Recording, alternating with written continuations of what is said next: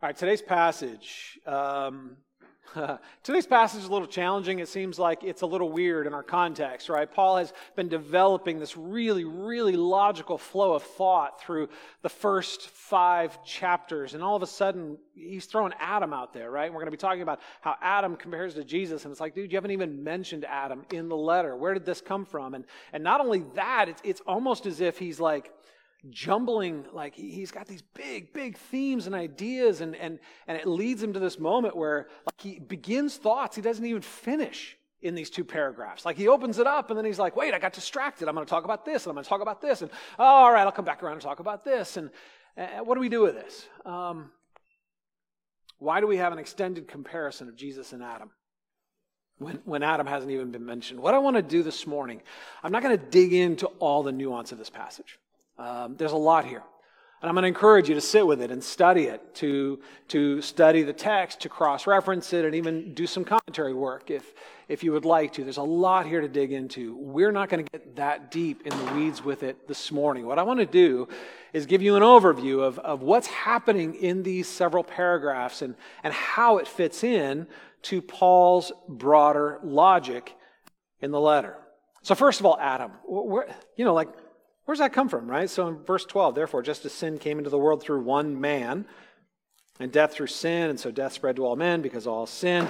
So he begins by this, this, this mentioning of, of Adam. Why, why suddenly that mentioning of Adam? Well, it honestly isn't that jarring or surprising.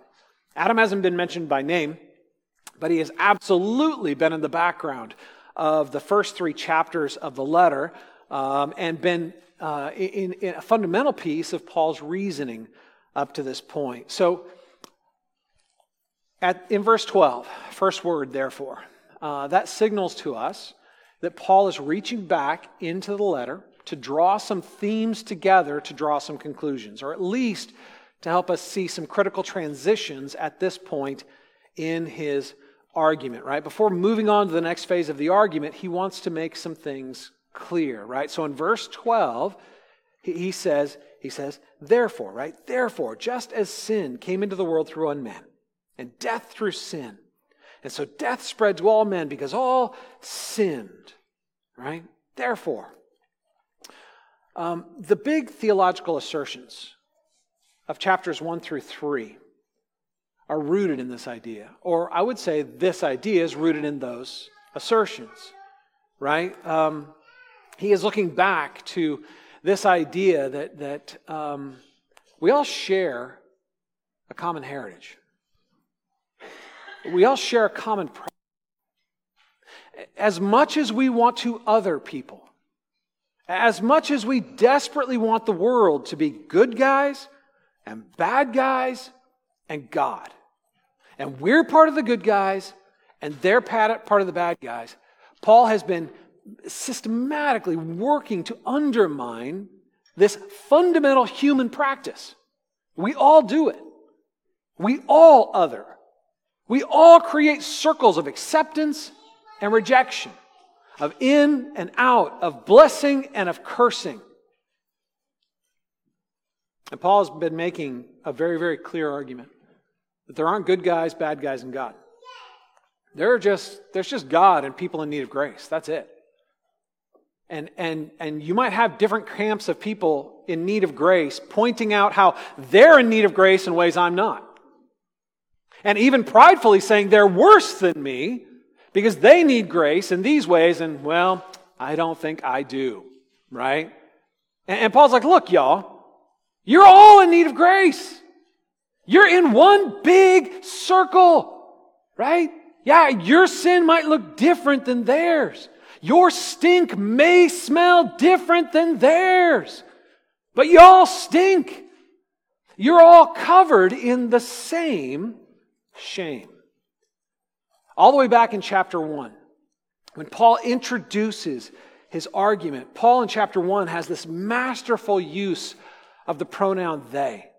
Right? All the way through chapter one, he, he's like, they do this, they do that, they're bad, they do this, right? And, and it gets us as readers going, you're right. They're bad. They are bad, right? In, in Romans 1 22 and 23, he says, claiming to be wise, they became fools and exchanged the glory of the immortal God for images resembling mortal man and birds and animals and creeping things. And we're like, yeah, that's really stupid. That you would exchange the glory of an immortal God to worship caterpillars? To, to bow down before things carved to look like things that are created? To, to, to worship what God made instead of the God who made them? Yeah, that, that's really dumb, right? Now, what's interesting is, is first of all, Romans 1 22 and 23 that we're looking at is a reference to Adam, all the way at the beginning of the letter. When he said, they became fools, exchanging the glory of God uh, the glory of the immortal God for the images resembling, he's talking about the first sin of Adam and Eve. He's talking about our first parents. He's, he's talking about when, when, when man created in the image of God said, we don't want to be in the image of God. We want to be like God. We want to be equal to God. We want to find the fullness of life apart from the God who gives that fullness. So we're not going to humbly depend on the God who gives life. We're not going to look to the things God created to give us life. Right? We're no longer going to, to find our significance and our security, our joy, our, our sense of worthiness and love. We're not going to find those things by humbly relating to God. We're going to find those things by competing with one another. Right? That sounds like a great idea. And I'm going to find my eternal significance and how many gold coins I can accumulate in this little box. And I'm going to determine how much, how worthy I am compared to how ugly you are compared to my beauty or your weaknesses compared to my strength or, or how little your achievements are compared to mine. See, Paul is, in calling this out, not only putting focus on the sin of our first parents, he's putting focus on the fact that we've all sinned in the same way. Right? If you read Romans 1, where it says they did this and they did that and they were degraded and they had disordered uh, desires. And you walk away from Romans 1 thinking somehow what Paul is saying is that somebody out there has sinned worse than you. You are totally misreading Romans 1. We're not reading the same chapter. Romans 1, the whole point of using they is to sucker punch us in Romans 2, where he says, You who judge are the exact same. The whole point of using they is to get us into that heart position where we are othering. And then to suddenly pull back the curtain and show us that we are what we judge, that we are the very thing we despise, that we're not better. There are not multiple circles, there's only one. So we see right at the beginning of the letter that there is a, a reference to Adam right at the opening of his argument in, in Romans 1, right? And, and we see that clearly because he, he uses the fourfold um, categories of creation, right? This idea that they exchange the immortal, the, uh, the glory of the immortal God for images resembling mortal man and birds and animals and creeping things. That, that echoes to us the fourfold creation categories uh, of Genesis 1, right? At the very beginning. So he's talking about Adam and he's talking about everybody who came after Adam. And he's using that to, to set us up um, because Paul knows that, that while we are addicted to othering, we're also addicted to not seeing how we other. Right? Eh, eh, eh, we are addicted to judging others, but we are addicted also to excusing our judgment and not paying attention to it, in fact, ignoring it and not seeing it. So Paul sets us up not only to show us a truth, but to expose that truth in a visceral way in our own hearts that is easy for us to other others right? So he gets us all nodding and then exposes our nodding for the hypocrisy that it is. The theme is picked up again in Romans 3:23. Right? So 3 chapters later in 323 Paul drives this point a little further home where he he says for all have sinned and fall short of the glory of God right? If you've ever worked with Cru, you have learned the, uh, the four spiritual laws, right? And I think this is one of those critical verses you learn to share with others so that you can explain the work of Christ. Um, and that's a great thing, but, but there's so much nuance to this verse. For all have sinned. That is the present perfect tense of the verb. Uh, and what that means is, is that it's talking about an action that took place in the past but has ongoing ramifications today. right? All have sinned. It's something that took place in the past, but it has ongoing ramifications for us today. So he's not saying all of you are sinning. That's true, but that's not what he's saying. He's not saying all of you sinned. Like at some point in the past, you made a choice to rebel against God. That, that is true, but that's not what he's saying. He's saying all have sinned. In other words, we all share a common point in the past where we are experiencing the ongoing effects or the ripple effects, right? We, we were all part of that, that stone that was thrown into the still pond and the ripples that came out of it. He's talking about Adam and Eve. He's talking about the sin of our first parents, that, that we, we have all inherited a broken nature from our first parents. So we are sinners by birth, and we are sinners by choice. Right? We have received uh, this, this inheritance of brokenness. Right? And, and any parent knows this is true. Right? You love your little angels as you should. But do you have to teach your little angels to be selfish? Do you have to teach your little angels to lie? Do you have to teach your little angels to use their physical strength to dominate others and abuse them? No, you spend almost all of your adulting energy trying to teach them to restrain the worst impulses of their nature so that they don't kill their siblings when they steal their Legos. You know what I'm saying? You don't have to teach kids to do bad things. You have to work very, very hard to teach them not to, right? Why? Because we've all been born with that broken inheritance from our first parents, that innate selfishness that says, I want to be like God. I want to be the center of the universe. I should be able to dictate the, the boundaries of my own glory, right? That's every toddler. I should be able to, to establish in the world my significance, my domain, my comfort. And anything that gets in the way of that is my enemy, right?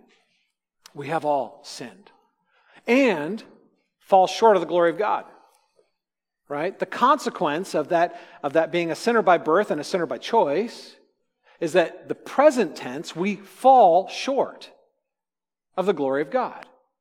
Right? Now, that doesn't mean that we fall short of having a halo of bright, glowing um, light. Right? When we talk about the glory of God, we're not talking about a brightness. We're not talking about a glowing.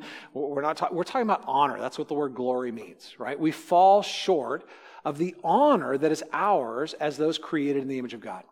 We fall short, in other words, of the human job description of imaging God. We continually fall short of being what we were created to be. We continually fall short uh, uh, when we use our power to serve ourselves instead of others. When we exercise the power of our words or the power of our silence to give or not give justice or protection to others. Right? The power of dominion was entrusted to humanity. And, and that power of dominion was meant to be exercised so that we could image God, so that we could contribute our power to the shared effort of the fullness and flourishing of life. We were created to be culture makers, to, to, to receive what God had given us, to take those fundamental ingredients and to build out like God built a community of, of shared dignity, of plenty, of security of worth and value, where no one created in the image of God gets any less dignity than those created in the image of God because it's not about competition, it's about community. It's about the shared experience of delighting in the God who created us and delights in us. When we exercise our power to keep what we have and get more, when we exercise our power to expand the dominion of our little kingdoms at the expense of others, when we use our power to ignore the suffering of others, when we have the power to intercede on their behalf, we fall short of the glory of God. We fall short of the honor of being created in the Imago Dei, the image of God, and actually exercising the job description of humanity.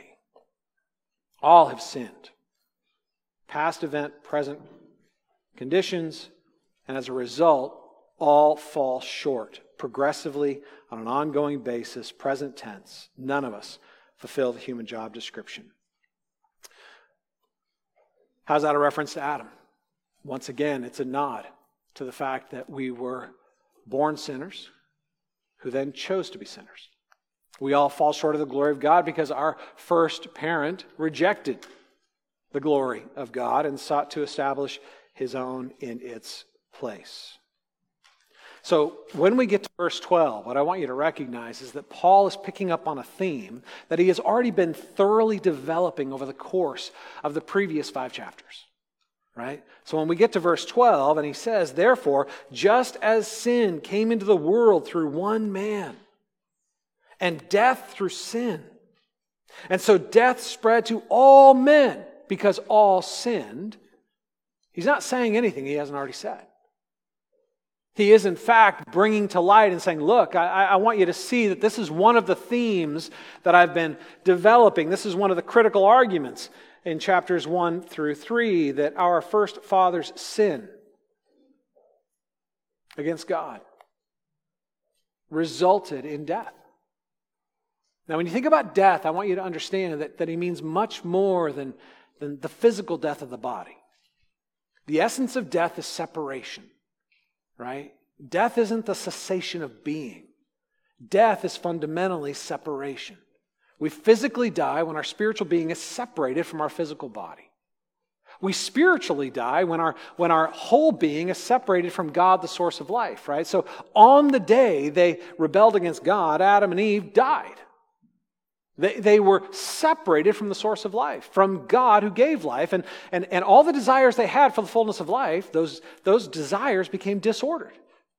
They started looking to the things God created to do for them what only God could do right? They were spiritually separated from God, which led to emotional separation, spiritual separation, both from themselves and from others, right? They had the birth of shame and all the internal uh, things that come with, with, with our internal critique of ourselves, but also the separation that comes with competition. We now could no longer um, share genuine community with one another. We had to compete with one another because the world became a place of limited resources, and everything you had was something I couldn't have right? And I can't get what I have and keep what I have and get more if, if you also are getting what you have and keeping more at my expense. And so as a result, death was introduced into the created order in all of its aspects. You, follow what I'm saying? Not just physical death, but the, the death of shalom, the death of peace, the, the death of our life giving connection with our Creator God. And as a result of that that separation, separation from every other critical relationship in life, right? Whether it's our relationship with ourselves or with others or, or even with the rest of the created order. Now, what's interesting in verse 12 is that Paul begins this argument and then he doesn't finish it, right? Because when you get to the end of verse 12, you expect the comparison to be finished, right? Just as sin came through the world, we expect there to be a concluding thought. So life came through but he gets distracted, which I kind of love about Paul, right? I mean, he is such a careful thinker, and he obviously has thought this all out, but in this moment, he's like, all right, y'all, I can't resist going down this rabbit hole a little bit, right? So you get to verses 13 and 14, right? So instead of finishing the thought, he just breaks it off. And for sin, all right, let's talk about sin for a minute, right? Indeed, it was in the world before the law was given, but sin was not counted where there was no law. Yet death reigned from Adam to Moses, even over those who, whose sinning was not like the transgression of Adam, who was a type of the one to come. All right, there's a lot here. I'm going to encourage you to go study it. Okay? I, just want to give you an overview of, of kind of what he's digging into. Right? He's already made the point that the law, the Mosaic law, the Old Testament law, wasn't given to fix the problem of sin. Right? Historically, yeah, Adam sinned against God, introduced um, death into the world. And then at some point, God connects with Moses. And he's like, All right, Moses, I'm going to create a new covenant with you that's called the law, right? Which we now refer to as the Old Covenant. And, and that law was 500 and some odd commands that governed all of Jewish life. We know it mostly by the Ten Commandments, right? The Ten Commandments are the clearest and easiest sum, summation of, of the law, but that's not the totality, right? And so he gives this law, and Paul has already made the point that, that man, that law, what you need to realize, that law was given some, for some really important reasons. One of them was not to fix the problem. Right? That law wasn't given so that you could fix yourselves. Even though you are obsessed with fixing yourself, even though you're obsessed with healing yourself, I'm going to give you a perfect tool and show you that even with that perfect tool, you can't do it. Right? So in Romans 3:20, Paul drives this home. In Romans 3:20, he says, "For by the works of the law, no human being will be justified in his sight, since through the law comes the knowledge of sin." So, why was the law given? Not so you could fix yourself, because no amount of religious behavior is ever going to fix the problem we inherited from our first father. Even with a perfect tool, you are not a perfect surgeon of your own heart. You will misuse the tool and turn it into a weapon against others and a way to justify your own sin, right? The law was given not to fix your sin, but to show you your sin, right? It was given to, to, to not fix the problem, but make it clear just how extensive the problem actually is. Right? So, so Paul's point here, the reason he's kind of bringing the, digging into this is, is he's like, look, y'all, the law didn't fix the problem, but it didn't create it either. Right? The law didn't create sin. Sin already existed. Law didn't create death, even though its penalty is death for those who break it. Right? The law didn't do that. Death was already the ruling force in creation before the law. Eh, from Adam to Moses, people still died. It was already present. The law didn't create that problem, it simply showed that problem. Now, this is important because Paul's not done digging in to what I'll call the problem of the law and how we misuse the law, how the, how the Israelites misuse the law. Right at the end of this chapter, in fact, there's going to be a really set of provocative questions about how the law relates to us as believers that he's going to dig into in chapter 6 and, and all through chapter 7. Okay, so he, he's tying in this, this, this thought. Verses 15 through 17. He digs in a little bit further. Um, since he's kind of in the weeds, he's all right, let's dig in a little bit to how this plays out in this comparison. Let me just read these verses.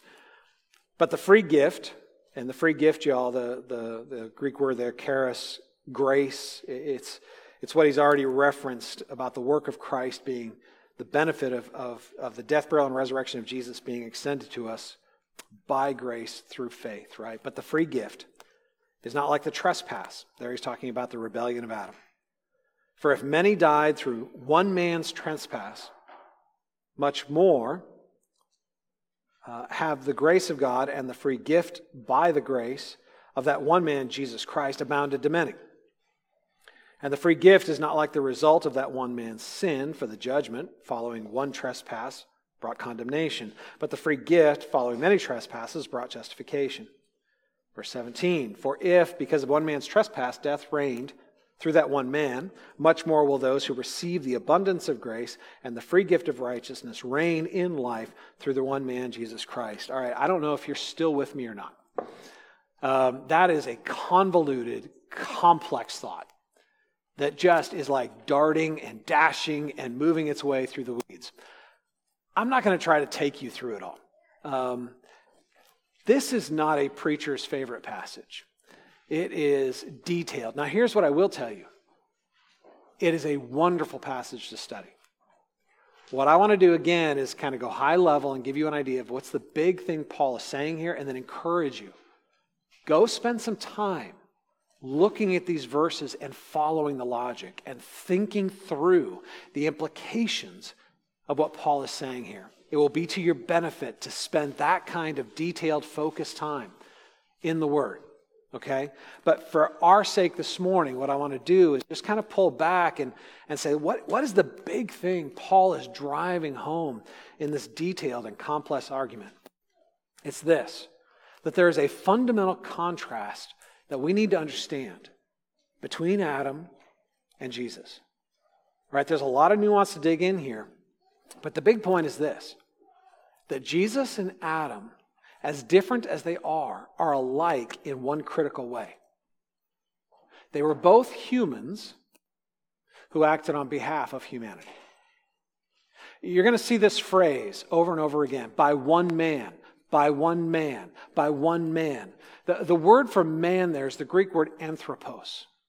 right? Not aner. Aner is the, the word that means gendered man. The word that is used for man here is anthropos, which means human. The one human Adam compared to the one human Jesus. This is critical because what Paul is, is drawing the point out is that you had two humans who were acting on behalf of all of humanity. We'll call them two representative heads, two, two covenant heads, whose choices were not just for them individually, but for all who would be in the covenant they created. In other words, there's two groups of humans those who are in Adam and those that are in Christ. Now, you are in Adam by birth. You don't get to choose whether or not you join that club. Adam was your first parent, and the choice that he made absolutely affects you. You do not get to choose whether or not you're in that club. But to be in Christ is a choice. Because to be in Christ, you must receive the gift that he offers as a result of his obedience. Right? Their unique personal choices weren't just made for them, they were, they were made for all of us. And the human Adam chose to transgress, to rebel, to compete with God instead of humbly rely on God. And as a result, he brought death into the world, and that death affects us all.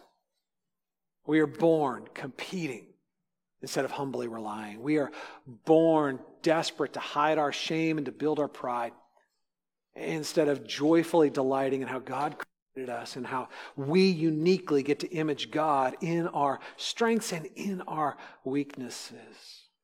Right? And because of that, no amount of self improvement or religious behavior can fix what went wrong. We simply cannot root out this inheritance from our first father. But in comparison to the human Adam, whose choices affected all of us, the human Jesus chose to obey. And then to make the benefit of his obedience available as a free gift to any who would receive it. It is critically important to understand that Jesus won our salvation not because he was God, but because he was man. He was the first man since Adam to have the opportunity to be what he was created to be, to, to actually embody the glory of God, not because he was God, but because he was man as man was created to be. He wore the imago Dei, not because he was God, but because he walked in full submission to God. Right? That's why Jesus throughout his lifetime is like, man, I don't do anything of my own accord. I only do what the Father tells me. I don't say anything that are my own words. I only speak the words the Father has given me. He walked in his life in complete humble dependence on his Father being human as we were intended to be human. And in being human as we were intended to be, and bearing the Imago Dei as we were created to do, he fulfilled the human job description. He was human as we ought to be. He actually fulfilled the law, the law we'd all broken, and he won its blessing instead of its curse. And yet he still died under its curse so that his death could be substitutionary for us. He bore the curse of the law, not because he had earned that curse, but because we had, and in love and in obedience. He submitted himself even to that death. That the benefit of that death and resurrection might be given to us as a free gift, as an expression of grace. Verse 17 is a profound embodiment of the invitation of the gospel. For if by one man's trespass death reigned through that one man, much more will those who receive the abundance of grace and the free gift of righteousness reign in life through the one man, Jesus Christ. Paul cannot get over the grace of God. He simply can't stop, even in his theology, right? In all of the deep thinking, he just can't get past the beauty of this simple truth that God loved us so profoundly that he actually became one of us. And he lived the life we should have lived and then died the death we deserve to die to set us free. That God became man that the Creator became a creature. That God, the original stuff, became an image bearer of that original stuff and then fulfilled the job description of being an image bearer. Humbly, joyfully, faithfully, walking in obedience to his Father in complete and humble dependence. Never providing for himself even though he had the power and the right to do so. Resting completely on the good provision of his Father through the active work of his Spirit. And Paul's like, look, y'all, you're in Adam, but you can be in Christ. By simply receiving the righteousness that comes through faith. Not your righteousness, the stuff you earn by being good, trying to fix yourself, live a good life, do the right things, be in the right group. You can forget all that. That's worldliness. Man, you just need to be in Christ. And the way you are in Christ is to receive the gift of righteousness from Christ, to receive by faith the extension of that gift by grace. Verses 18 and 19, Paul brings it back around and summarizes, right? In verse 18, he says, therefore.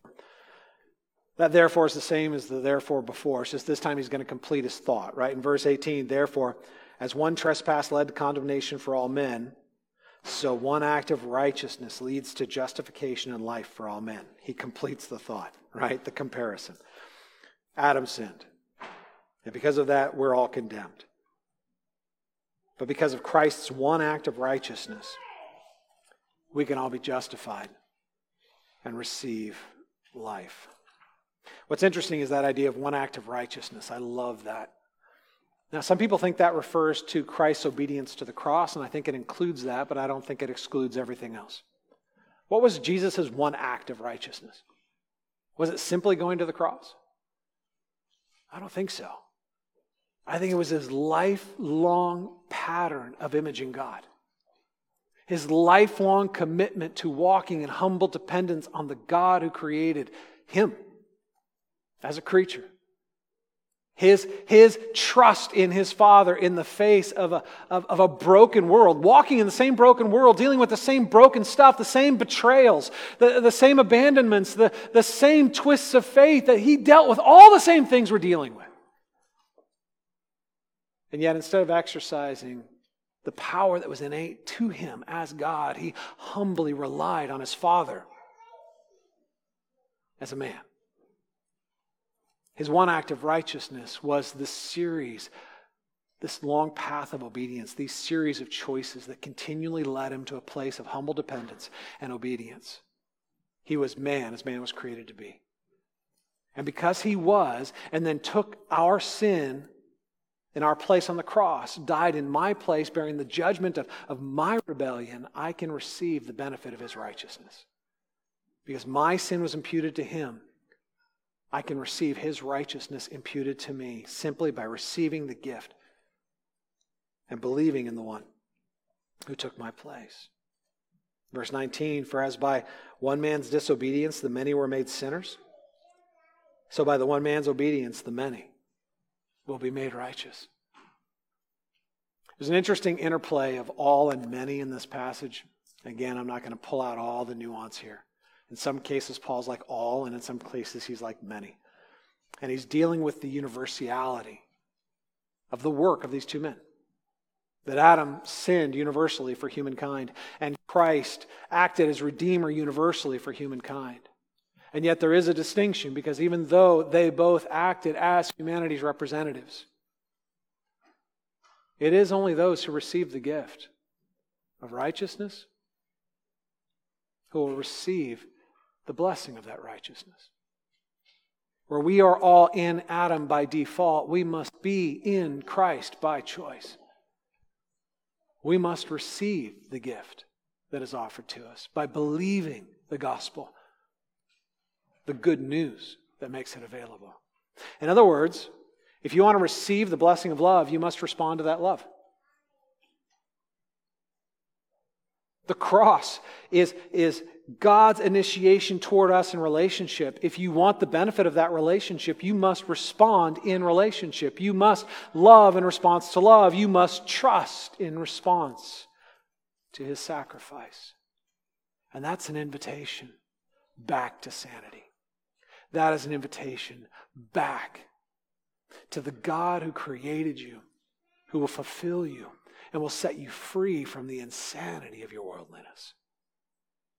Now, that leads to some really, really interesting and provocative questions over the next couple of chapters, but uh, the next couple of verses. But we're going to save those for next week because we just made it through that really, really complex passage. Well done.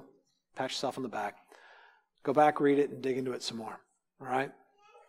Let me pray for us this morning. I'm going to close us.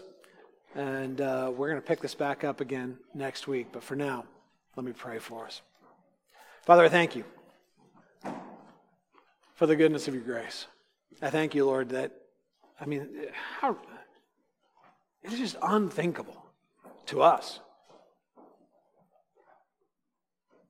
Jesus, who is God Himself, the second person of the Trinity, three who's, one what?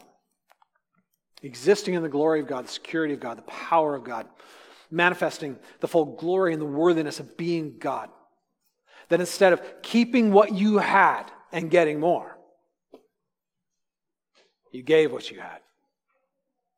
You laid down every right. You, you acted in love instead of selfishness to do the unthinkable, to sacrifice it all, that we might receive everything we gave up, that we might be loved, and might be delivered from the insanity of trying to find the fullness of life in a world that simply can't give it. Lord, I thank you that you loved us that much that you, the Creator, would become one of your created, that you, God, would become man. To model for us what it means to be human, but more than that, to win back for us the opportunity to be human ourselves. Human as we were created to be. To find our significance in our security, to find our joy and our peace, our sense of being worthy and of being loved and the outpouring of your incredible, infinite grace. And to be set free in that grace, into the flow of that grace, that we might be generous with others as well. That we might be enriched by being loved and learning to love. We thank you for this complex but beautiful truth. Awaken our hearts to it, Lord, not just our minds, but our hearts, that we might be undone undone of our pride, undone of our, our self satisfaction, undone of our need to judge others and to find bad guys to, to, to rail on so that we can feel like good guys. Undone. Undone of our pride and remade in your grace.